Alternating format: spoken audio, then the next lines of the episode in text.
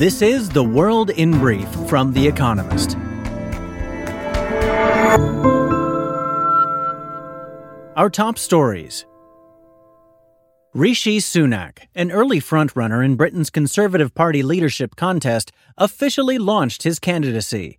The former finance minister, whose resignation last week triggered Boris Johnson's departure as prime minister, distanced himself from his rivals by arguing against tax cuts before inflation has been brought under control. As if to atone for his act of political regicide, Mr. Sunak warned against, quote, demonizing the, quote, remarkable Mr. Johnson. The committee probing the January 6th insurrection provided evidence of an, quote, unhinged meeting in which White House lawyers faced off against Donald Trump's advisors who sought to keep him in power. The next day, Mr. Trump tweeted that there would be a, quote, wild protest in Washington on January 6th. Video from violent far-right groups suggested that they viewed the tweet as a call to arms and the resulting riot as a, quote, revolution. Twitter sued Elon Musk to try to force the world's richest man to honor his agreement to buy the social media company for $44 billion. A court in Delaware is to decide whether the mercurial boss of Tesla and SpaceX can walk away from the acquisition. Twitter's share price has fallen sharply since the deal was struck, and then fallen still more since Mr. Musk indicated that he would renege on it.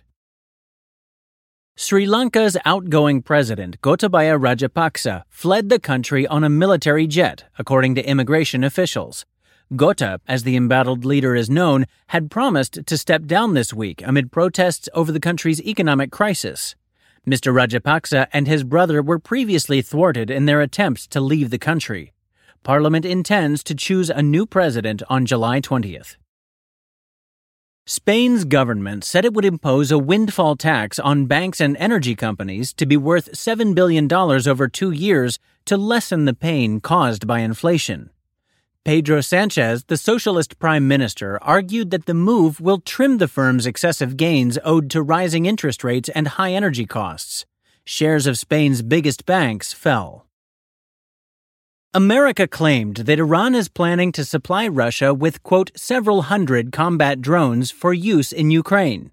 Ukrainian military officials said they managed to destroy a Russian ammunition depot near Kherson with American-made HIMARS, a kind of mobile rocket launcher. Meanwhile, the death toll from a Russian missile strike on a residential building in Donetsk province rose to 33. Heathrow's chief executive asked airlines serving Britain's busiest airport to stop booking reservations for the summer. Staff shortages have snarled up operations, leading to queues, delays, and mistakes that are altogether, quote, not acceptable, John Holland Kaye wrote. Airlines are encouraged, but not required, to help limit Heathrow's capacity to 100,000 passengers per day, down from a forecast of 104,000. And fact of the day, November 15th, 2022, the date on which the UN thinks the global population will reach 8 billion.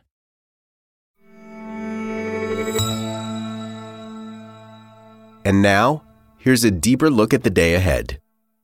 Gotta be found before he can go. Days after protesters turfed the Sri Lankan president out of his palace, the country remains in limbo. Gotabaya Rajapaksa says he will step down on Wednesday, but his whereabouts are unknown. Protests erupted in March over extended power cuts. Installing a new prime minister, Ranil Wickremesinghe, failed to appease Mr. Rajapaksa's critics. On July 9th, protesters demanded both men go. Anger towards the president and his family, many of whom also held plum posts, is at fever pitch. On Tuesday, Basil Rajapaksa, a brother and a former finance minister, was prevented from leaving the country. Parliament intends to choose a new president on July 20th. The main opposition party has nominated its leader, Sajith Premadasa. Mr. Wickremesinghe is a contender too. Meanwhile, Mr. Rajapaksa is in a bind. If he resigns, he loses his immunity and may face charges for his role in the country's economic collapse. Moreover, in a view of ordinary Sri Lankans' anger, his personal safety cannot be guaranteed. Joe Biden's aimless trip to the Middle East.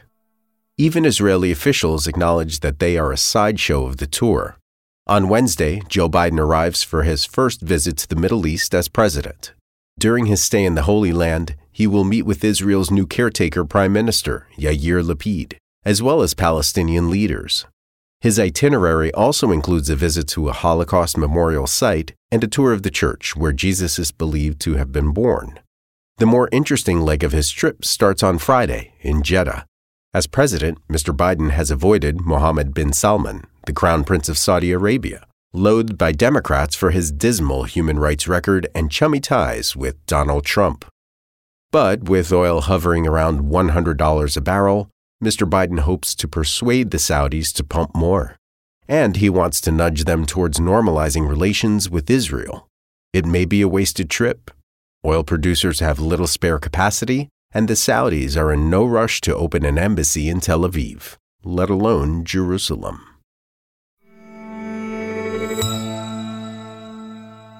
Forget Musk. Twitter is overdue a shakeup. Elon Musk's acquisition of Twitter was advertised as one of the biggest buyouts in history. Now it threatens to become instead one of the ugliest disputes.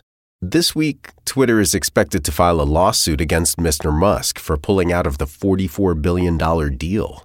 The judge could allow Mr. Musk to walk away with a penalty of as little as $1 billion.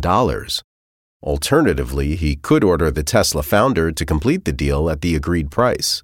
But whoever prevails in court, Twitter has bigger problems to reckon with.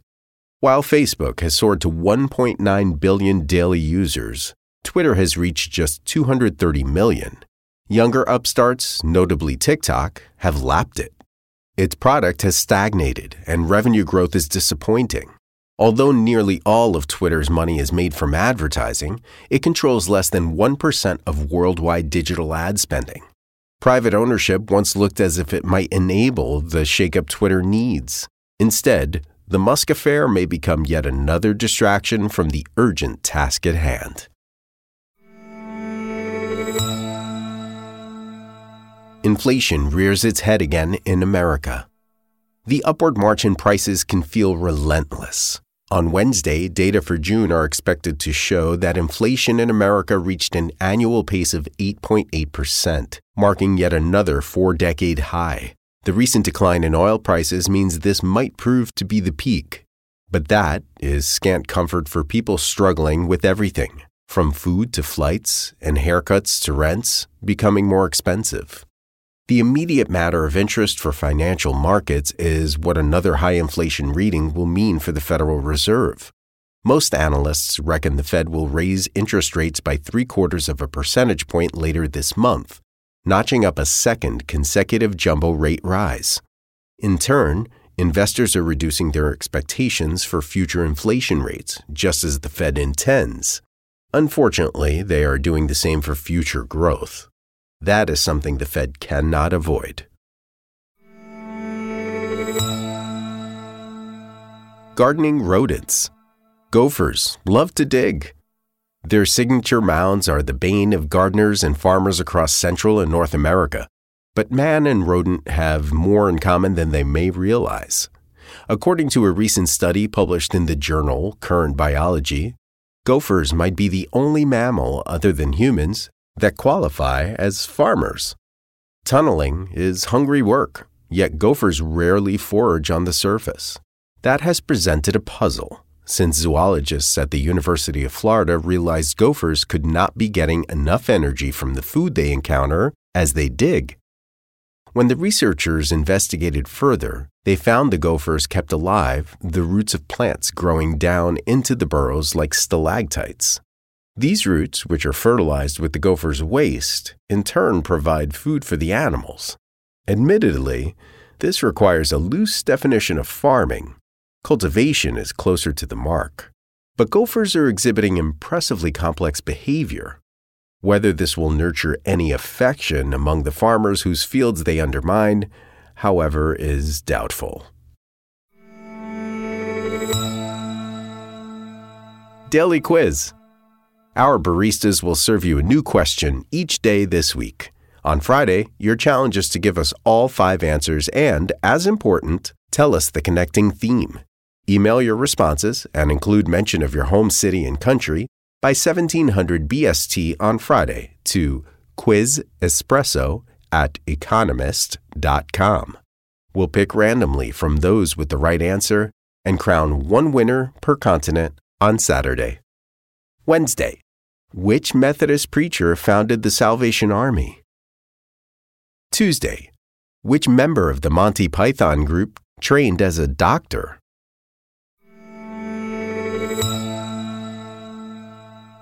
Finally, here's the quote of the day from Kate Sheppard, who died on this day in 1934. "Do not think your single vote does not matter much. The rain that refreshes the parched ground is made up of single drops."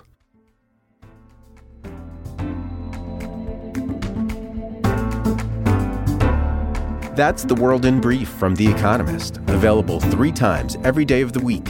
You can also hear interviews and analysis from our journalists, including our current affairs podcast, The Intelligence, on your podcast app. And subscribers to The Economist have access to each week's full edition in audio. Just download The Economist app to start listening.